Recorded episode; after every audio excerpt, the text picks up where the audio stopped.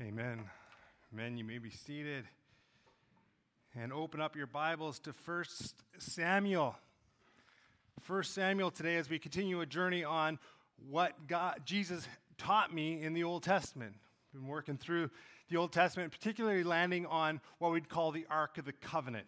And the Ark of the Covenant has been teaching us a few things. And today it's going to be teaching us about this. This is the teaching for today. Even in the darkest times, Jesus is still working. Even in the darkest times, Jesus is still working. Week one, we talked about the idea that the, when the glory of God shows up, you can't help but be moved spiritually or physically. Last week, we talked about the idea of traveling with Jesus or the glory of God. It's always been that way. Jesus wants to be with us, He wants to be our companion and talking about the difference between the or light and the Maor light. The or light being something that, a light with no understandable source, and the Maor being something that is understandable. And we, as people, want the facts. We want the truth. We want to be able to see God. But yet, God is one of those uh, types of things that we can't explain like a or light. It, it, it shines in the darkness and has no source that is seeable. Not like a light bulb, something that is like a miracle. I've uh, got this pack of matches uh, in my pocket. Remember, back in the 80s, these were pretty popular, right? For other reasons. Um, and as a, as a, kid, I was always perplexed how, how to do this. I mean, my parents weren't big fans of me playing with matches, so I always used to keep it hidden. And, eh, you know, there was always some sort of magical, eh, it's been probably 10 years since I've done this. I mean, lit a match. How many people have lit a match and just, like, been amazed at what, what actually occurs? Like, I'm just, I see if I can do this. I see, oh, I did it. Like, it's a crazy. That unique smell, too, right?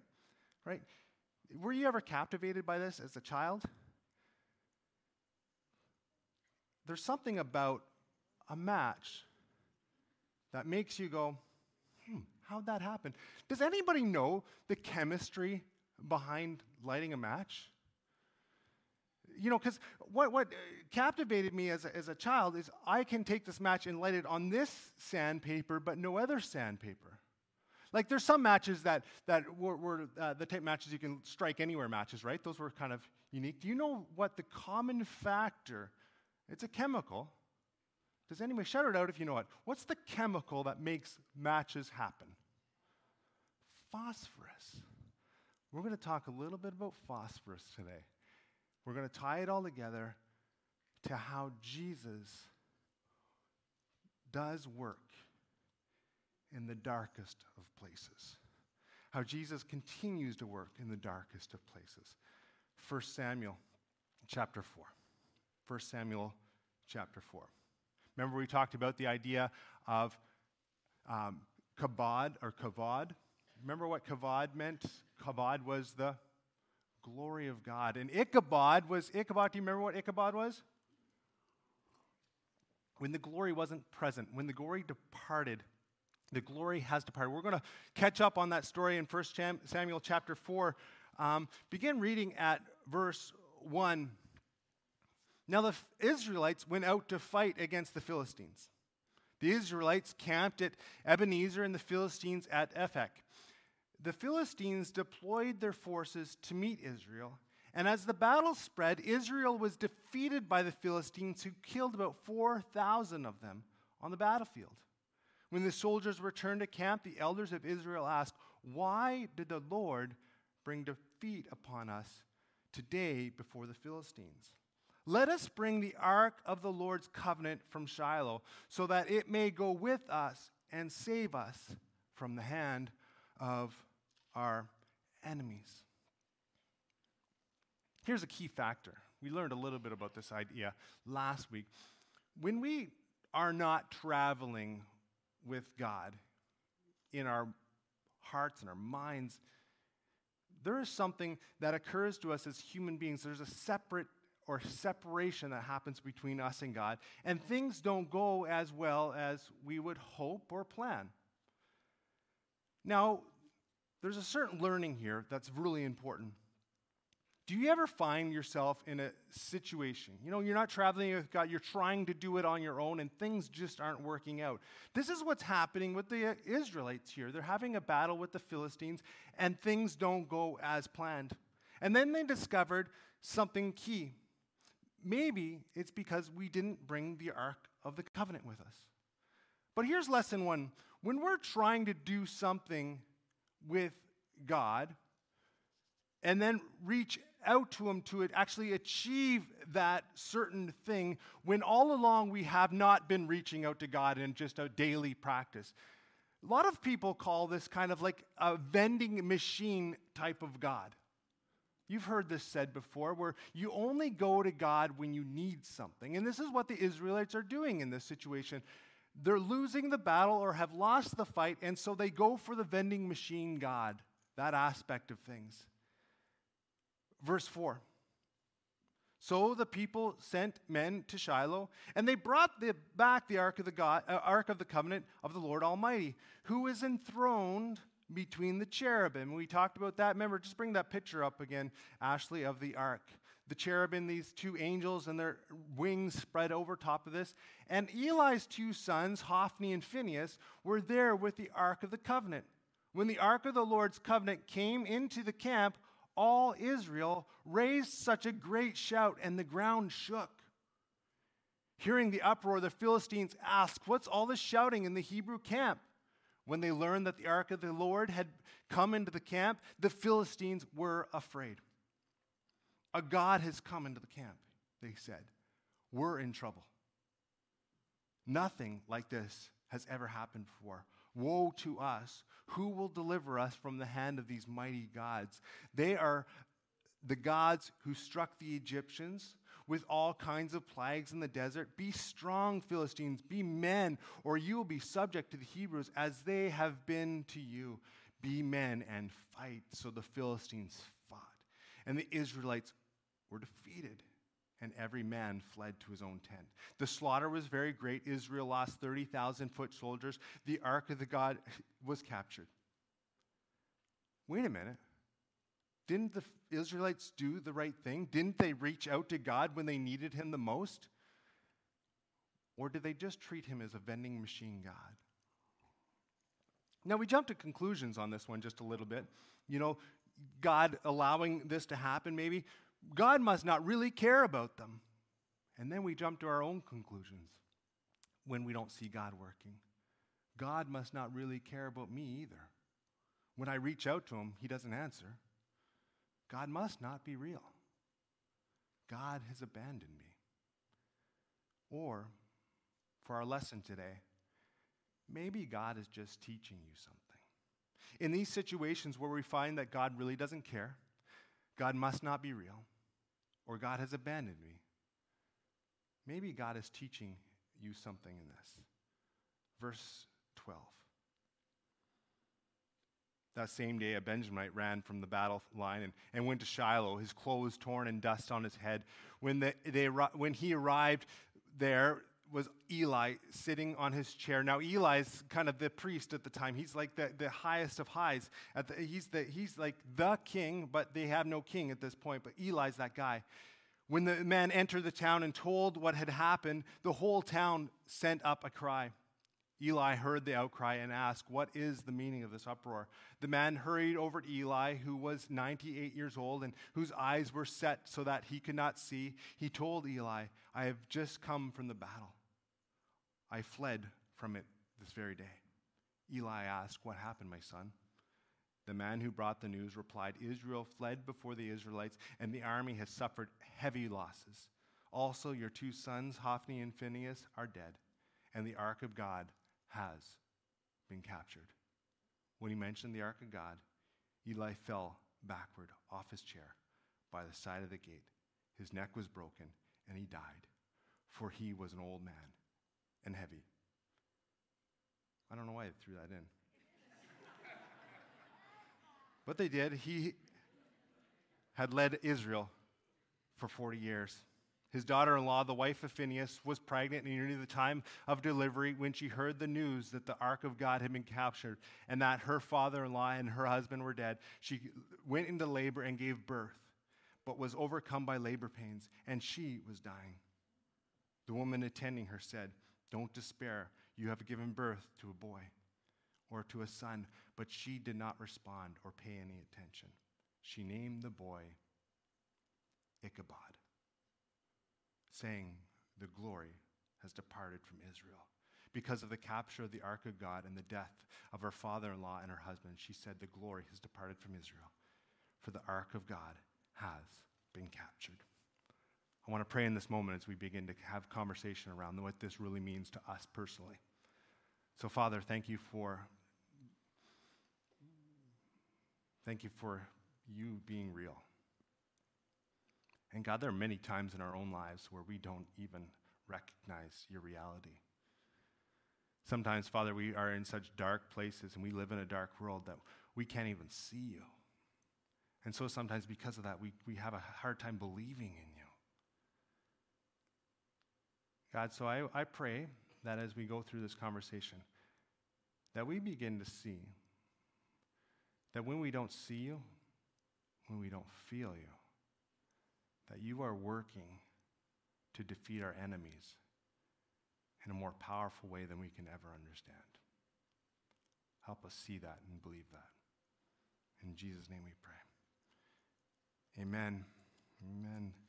Ichabod, the idea that the glory has departed Israel, and a lot of us feel that way. We do feel in North America, particularly, as, as things kind of be taking a little bit of a downward trajectory as far as religion in Canada, spiritual, spirituality in Canada, that things are taking a downward turn.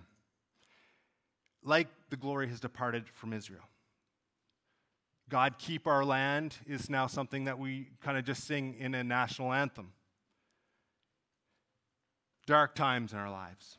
I do believe that this is the case in a lot of the world right now. I believe that God has done something that He said He would do in Romans. If you recall, what Paul says in Romans is, is something along these lines in verse 1, verse 24 or verse 1 or chapter 1 verse 21 for although they knew god they neither glorified him as god nor gave thanks to him but their thinking became futile and their foolish hearts were darkened. Although they claimed to be wise they became fools and exchanged the glory the ichabod situation's happening they exchanged the glory of the immortal god for images made to look like mortal man and birds and animals and reptiles. Therefore god gave them over and the sinful desires of their hearts to all kinds of things that were not of God. The Ichabod situation that Israel finds themselves in in this story. Ichabod is talking about how the glory or the ark of God has departed from Israel and it goes off. It's no longer in that place called Israel. We live in a broken world in dark times. If we look in all the wrong places for God, we will not find him, but he will be hard to find. But it does not mean that he is not working. Back to 1 Samuel chapter 5, and let's continue the story. Verse 5, verse, chapter 5, verse 1. I'm going to read through this because I really feel important not to summarize this. I want the Bible to speak for itself in, in this situation and begin to see how our enemies will be defeated when we do not feel, see, or hear from God. After the Philistines had captured the Ark of God, they took it to Ebenezer, or took it from Ebenezer to Ashdod. Then they carried the ark into, the, into Dagon's temple and set it before beside Dagon. When the people of Ashdod rose early in the next day, there was Dagon. Now, Dagon is their god. They're, he's the one that they believe in, that he's going to be the one to rescue the Philistines. Sitting beside the Ark of the Covenant. Now remember, the Ark of the Covenant was God's presence. God's presence now is in the temple of Dagon, and this is what powerfully happens. When the people of Ashdod rose early in the next day, there was Dagon, fallen on his face on the ground before the Ark of the Lord. They took Dagon and put him back in his place. But the following morning, When they rose, there was Dagon, fallen on his face on the ground before the ark of the Lord. His head and his hands had been broken, and they were broken off and were lying on the threshold. Only his body remained. That is why to this day the neither priests of Dagon nor any others who enter Dagon's temple to Ashdod step on the threshold. Their God is broken. Why there, is their God broken? Because our God was doing something about it. He was working in dark places. He was working in a place that, he, that the Israelites could not see him. So we all have enemies in our life, right? We all have those demons within us that draw us away from a feeling that God exists. And this is the situation that I believe we can throw ourselves into. We all have our Dagons. Verse 6 The Lord's hand was heavy upon the people of Ashdod and in its vicinity. Not only did he bring devastation on Dagon, he brought devastation upon them and inflicted them with tumors. All right, let's pause for a second here. Bible's got a little bit of a humor. Uh, this word, uh, go ahead and put it up, Ashley. Uh. Baalphalim is, is the word they use for tumors here. But these, this word for tumors, um, now we have the kind of the PG version of the translation. The, we don't really want to go too deep into this because this is, you know, there's places in our anatomy where the sun doesn't shine, right? This particular tumor is particularly maybe describing a certain little tumor that provides some unhealthy benefits, particularly uh, to one region of the body. Um, KJV puts it this way the King James Version, maybe a little bit more PG 13, but the hand of the Lord was heavy upon them and Ashdod, and he destroyed them and smote them with emerods. Does that sound familiar? Emerods might rhyme with hem, roids. Even Ashdod, you know, if you really look at this word up on the screen, the easy translation of it is hills in the groin. Hills in the groin. God is interesting. If he's going to defeat our enemies, he'll do it with hemorrhoids. Sounds fair? Now, if you have been afflicted with this type of disease, I don't know if it's God working on you or not, but it might keep you up at night. 1 Samuel chapter 5 verse 7. When the men of Ashdod saw that this was happening, they said, "The ark of God of Israel must not stay here with us, because his hand is heavy upon us and Dagon our God." Here's the powerful thing. These guys don't believe in God, but they do. They understand that God is working. So they called together all the rulers of the Philistines and asked them, What shall we do with the ark of the God of Israel? They answered, Have the ark of God of Israel moved to Gath. So they moved the ark of God of Israel. But after they moved it, the Lord's hand was against the city, throwing into a great panic. He inflicted the people of the city, both young and old, with an outbreak of tumors.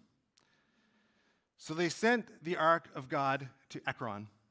As the ark of God was entering Ekron, the people of Ekron cried out, They have brought the ark of God of Israel around to, uh, to us and, and kill us for.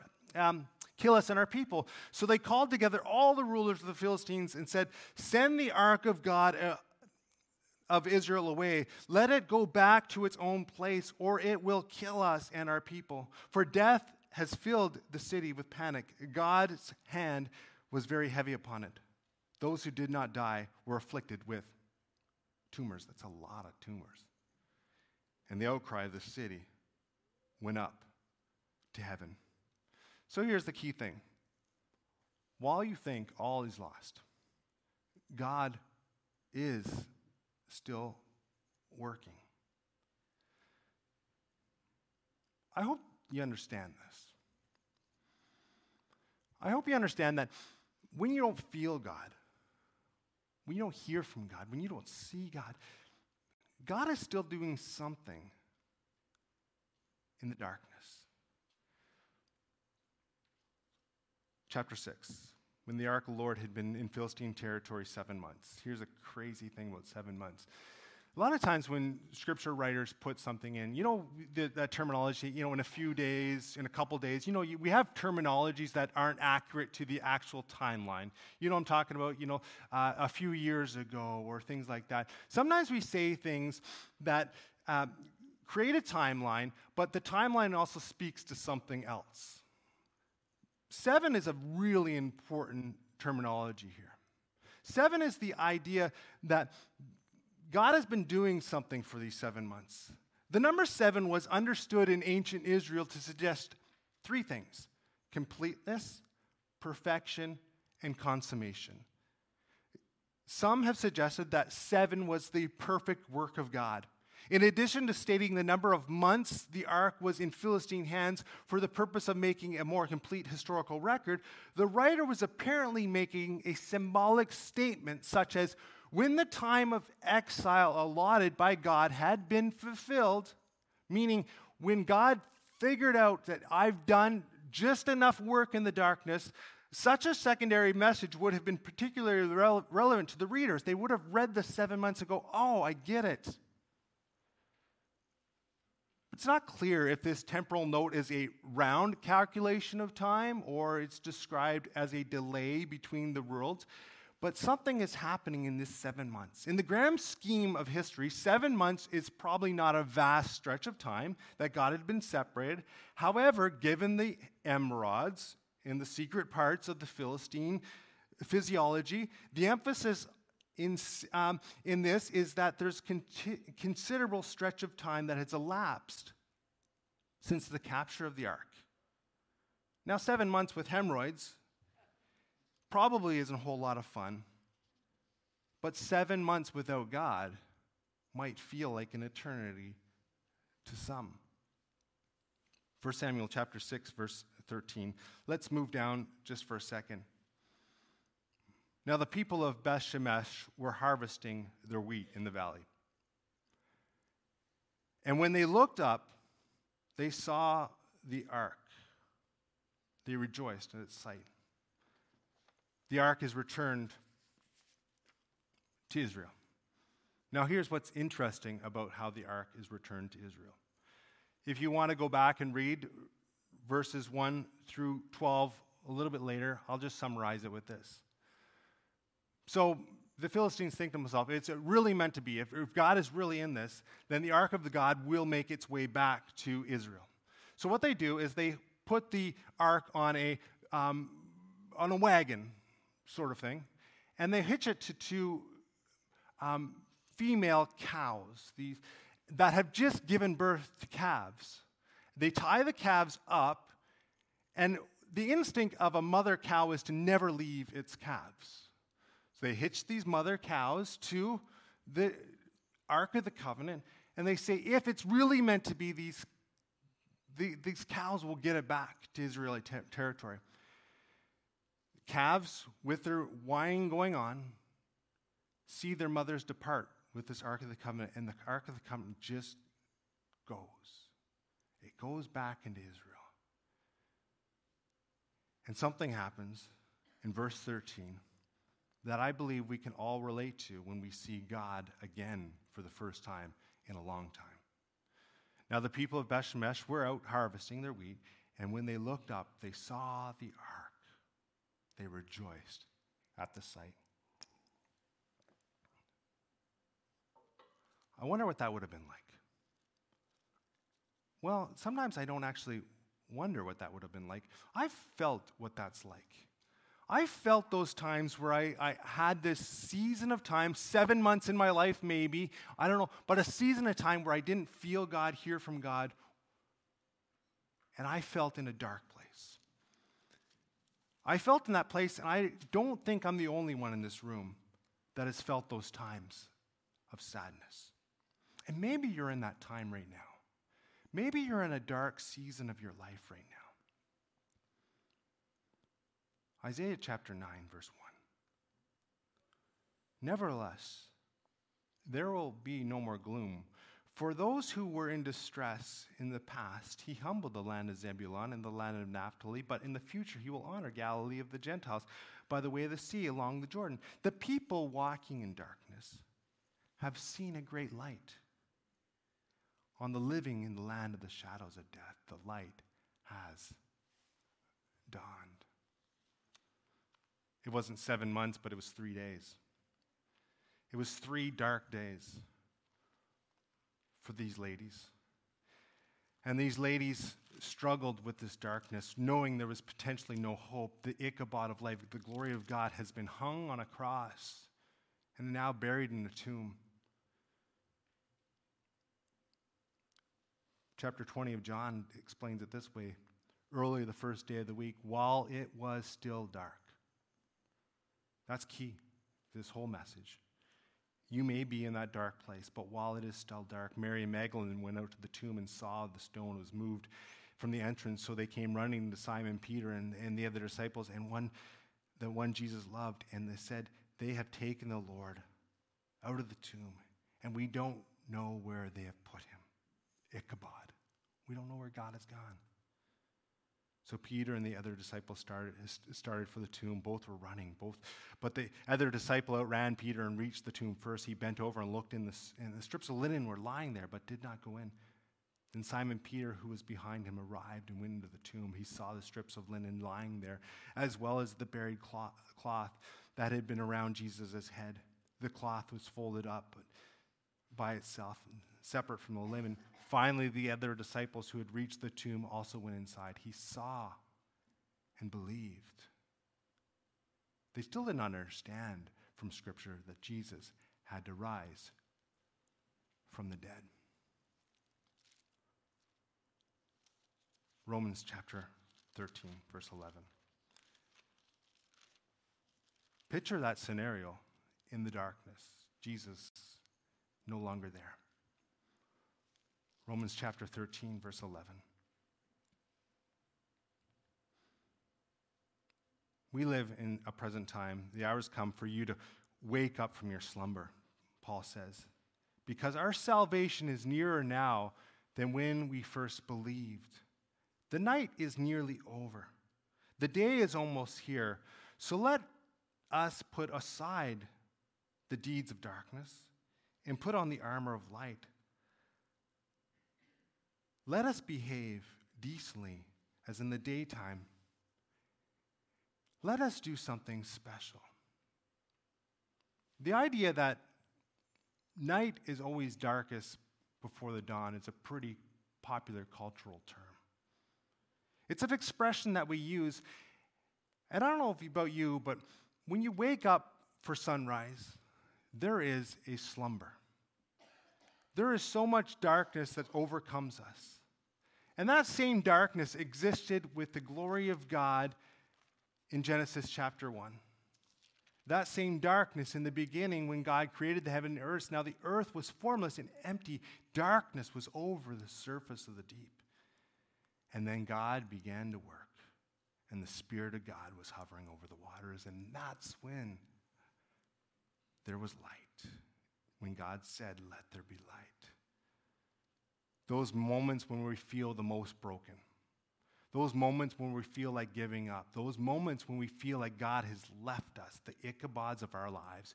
Everybody in this room has had them. They've all had those dark seasons. They've all had those seasons where they just wish there was a light. And there is a possibility.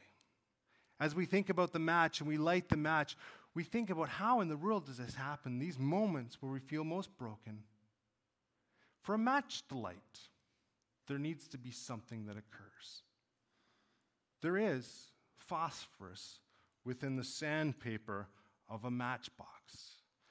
This phosphorus is a powerful element, this chemical element that just brings light to a broken situation. When you break a match over phosphorus, the red phosphorus turns to a white phosphorus. When the white phosphorus interacts with the oxygen, it mixes with the chemicals of the match and creates light.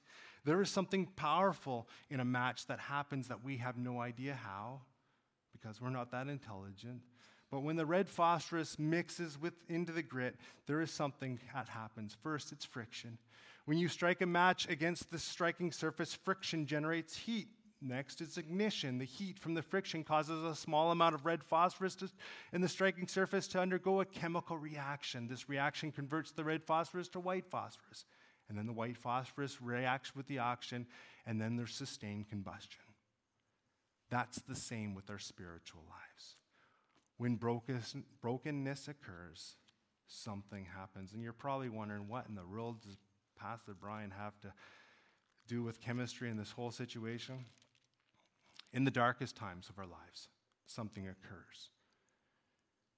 Remember what happened when the ark of God is coming back into Israelite territory? There is a rejoice, and they see above there's something happening. What is that? That's God. He's coming back. In our darkness, God is working. And then there's a moment. Do you know when it comes to sunrises, there's something that happens before the sunrise? There's this one particular star. Do you know what it's called? Venus. A lot of times throughout a certain season of, of the year, there's one light that appears in the darkness. Venus appears first, it's the first star. And then the sun follows afterwards. Venus gives hope that the sun is coming. Venus, 2 Peter chapter 1 verse 12. This is a story that I read the other day and it just opened my eyes up to this whole understanding of sunrise. I'm going to finish off with this verse where the, these men blaspheme in the matters they do not understand. They're like brute beasts, creatures of instinct. This darkness is happening.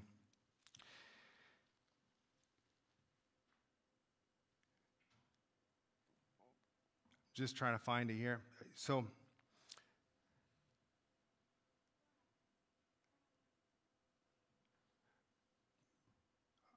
reaching a dark point in my life right now, trying to find the scripture. Glad you guys are patient. It's First Peter. Is it First Peter? Am I? Am I? Uh, why did I put Second Peter? Thanks. I always do one error every day. And this is it. First Peter.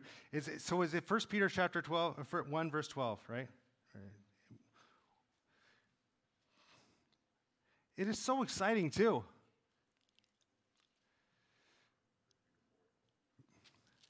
Somebody's going to, yeah, all right. Is it four? Thanks. There it is. Yes, it is. All right, so, dear friends, do not be surprised at the painful trial you are suffering darkness.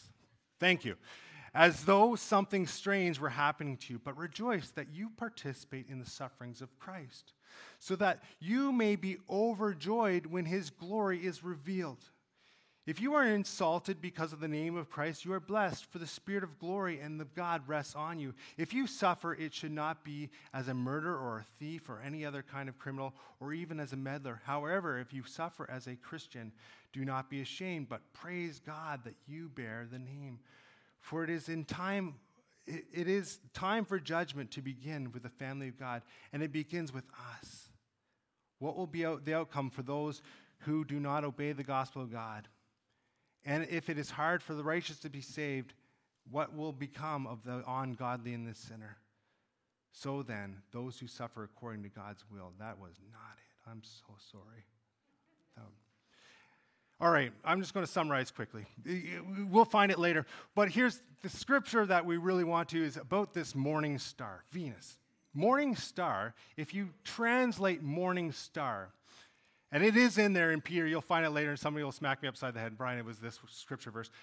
But the scripture translators use morning star. Morning star is Venus. Venus is the first star that arises after the darkest dawn.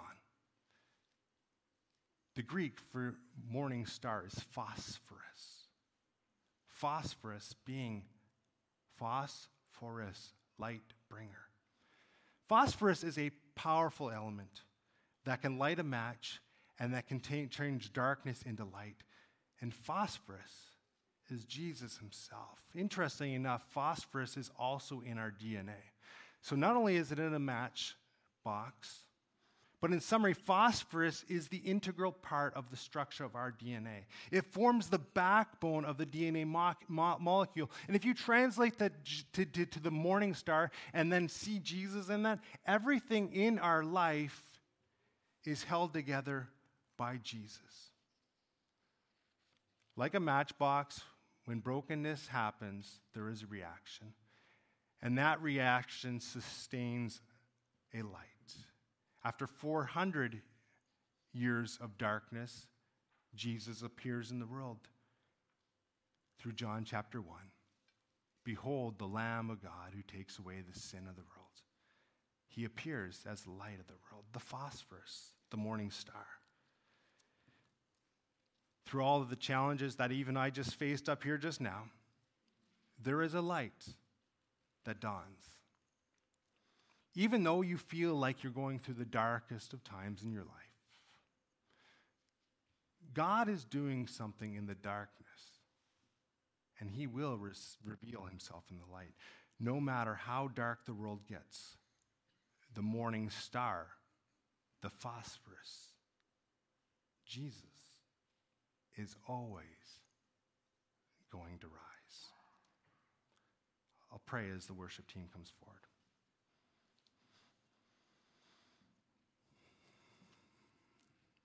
Father, it's interesting how you work.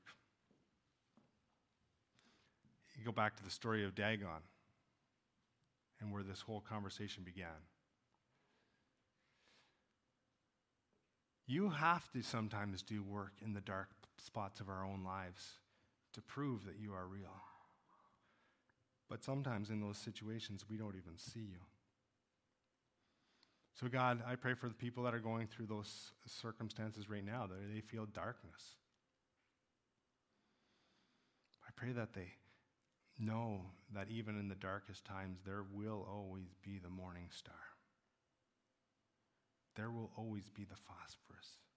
And it's in the brokenness of our darkness that the phosphorus does its work and rises become the Son of Man, to become the bringer of light and the sustainer of all things we call life. Thank you, Jesus, for the morning star and the phosphorus. In Jesus' name.